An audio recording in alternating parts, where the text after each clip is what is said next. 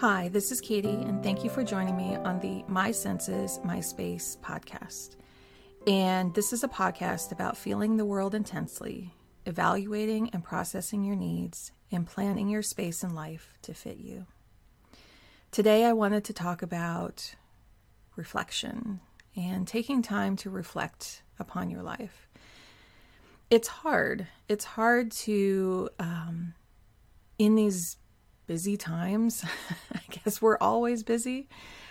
Um, is there a time to slow down? I hope so. I really hope so for you. Um, during busy times, it can be very hard to take a pause and look back. Uh, this is something I have learned from. To me, it it was more of a practice um, that I formulated these past couple years by using the Moxie Life Planner. And this is not like I don't have an affiliate link right here um, or anything, but the process of going through every week and at the end of the week looking back and reflecting upon how that week went. And this was a game changer for me. So i would um, use their pages. So they have like a week um, that you can plan out your week. And then they have two pages one side where you can go through and kind of note how things, um, like the good things that happened or things that you need to adjust for the next week. And then you can go ahead and plan for the next week. And I know some of our audience here is like, I, I don't plan. It's really hard for me to plan. And I don't think that you necessarily have to have a certain planner or that you have to plan out for the week or the month or way ahead. Um, but we do have to set appointments and we do have to have some kind of plan of when we're going to eat and when we are going to sleep and the very basics. And I think it is appropriate to start small to start small, to go that small, especially if you're just like, I am completely overwhelmed by life right now look at the day. Just look at the day. And that's it. Um, and add a lot of buffer space to your day too, especially if you're feeling overwhelmed. Like, it's really important to have that flexibility throughout the day. So, as I was using my planner, um, the Moxie Life one, I also added in another planner. It's more of a journal and for me, I have memory issues. My neurodivergency is um, like I don't like to put a certain label on it, but I have trouble remembering what happened the day before.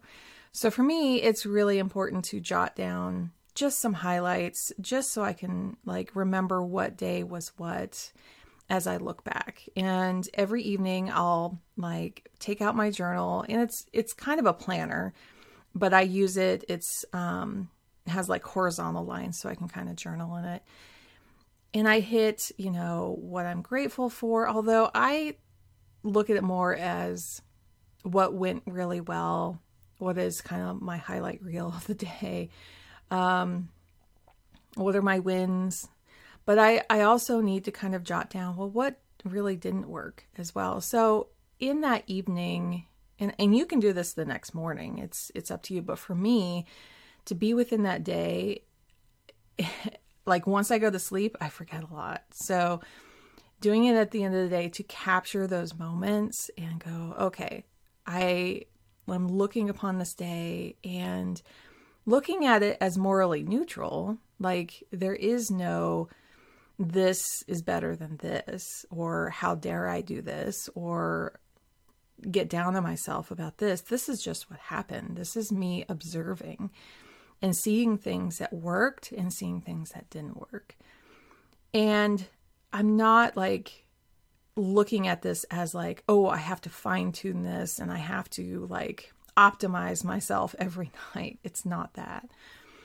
But as I capture these moments, and especially like these moments with my son, you know, as he's growing up and seeing us as a family right now, um, it's important to me to kind of just reflect, take that moment to kind of reflect because I can look back on these a month from now and go, oh, that's how I was that last month. And look at where I am now. Because for me, it's hard to tell where the progress is. If, like, it's hard to put on a graph or a chart your life, like, growth. Like, the growth is happening. Like, you can put social media numbers down or like business sales down or something like that or you can you know balance or or chart your bank accounts whatever those are arbitrary numbers right? They they live in their own little worlds. But your worth and your growth it, there is no chart for that. It is your experience and it's a beautiful one. And it's also really interesting to look back at time passing and seeing how you are growing. Because you know a year from now i'll be like oh is that how i was this time of year? I i didn't remember that. So reflection can also bring this like you you may want to drift into like comparison of like oh i didn't know better. How like cringe you know i i am just embarrassed by that person in the past. But if there isn't a little bit of cringe then you aren't really kind of growing right there isn't it's okay to kind of feel that way about your former self but then in the process of reflection, that's when you go, oh, well, I did the best I could then. It, I don't have to look at that as cringe, right? Or cringeworthy, or just kind of have this uncomfortable feeling. Um, in the process of reflecting is this self compassion as well of saying, yeah, that's that's the best I can do and I don't have to expect the world from me. And I can see that little minute steps along the way can bring this beautiful growth in my life. That the smallest little things, and then sometimes, yeah, there's these leaps where you're processing information and you're going, oh, wow, now I kind of can embody that value now. Um, because as we learn, we learn how to embody our values and take those steps to go, okay, no, this is how I'm going to act in the world, and this is how I'm going to lead my life. But if we aren't reflecting on where we've been, then how do we know we're growing? Um, I think we can feel it. I think we can have this innate sense of going, okay, I am different from a year ago, but I love to go deep. I love to be introspective and I love to kind of think about how things were and then think about how things can be in the future. And I don't know how the future is going to be. I don't know, which is exciting and a little terrifying, but I think that's how life goes. So I have my own ways of reflecting daily, weekly, monthly, yearly, and I enjoy that. And for some, that's overwhelming. And I would say, if it's overwhelming, don't force yourself to do any of this. Uh, but if you are interested in starting some reflective techniques, um, you can start as soon as, like, oh, how did my morning go? If it's afternoon, right? Or at the end of the evening, just kind of go, oh, how did my day go? And you don't have to write a single thing down it's the practice of just kind of looking back. It's that pause and just kind of looking and taking this observational view where it's not good or bad what happened. It just is what happened. And if that's too much, if there's something that like really was super emotional that day, then don't go there. Try it the next day. Try it at a different time. You don't have to. There, are, there's no rules to this. And as you do start reflecting and taking that time, you're giving yourself space to look at yourself and go, I'm really cool, aren't I? I'm really this amazing human being who's doing amazing things, who comes up across amazing challenges and has there are hardships. There are hard things that come along and there's hard things that we're all dealing with. And the scales aren't equal. The scale of each you know thing that happens to you isn't equal and the scales of society are not equal. And i'm not going to pretend that there are. All i can do is look at my own life and weigh what is the most important thing and as i reflect upon it how can i show up in my values and show up in the way that i want to?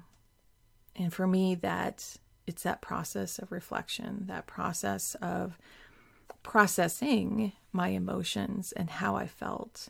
It may be that you need to reevaluate or reconnect to some of those emotions that happened earlier in the day or the week and actually process them, cry about it, be angry about it, be happy about it.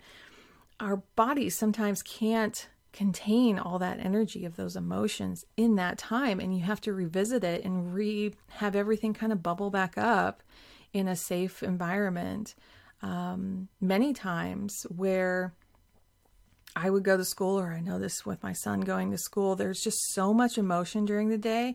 You can come home and just break down because you're taking off your mask. Um, especially with neurodivergent people, it's just, it can be so hard to just put on this mask throughout the day.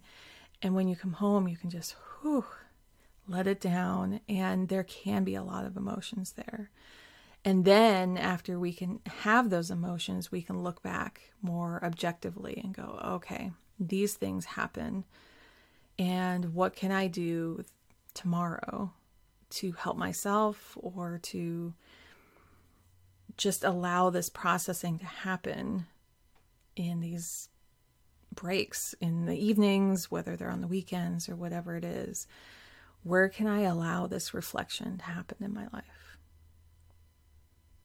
So I'll leave with you with that and um, and I reflect upon this time that I get to share my feelings here with you as a really special space and a way for me to process my own thoughts and feelings. So thank you for listening.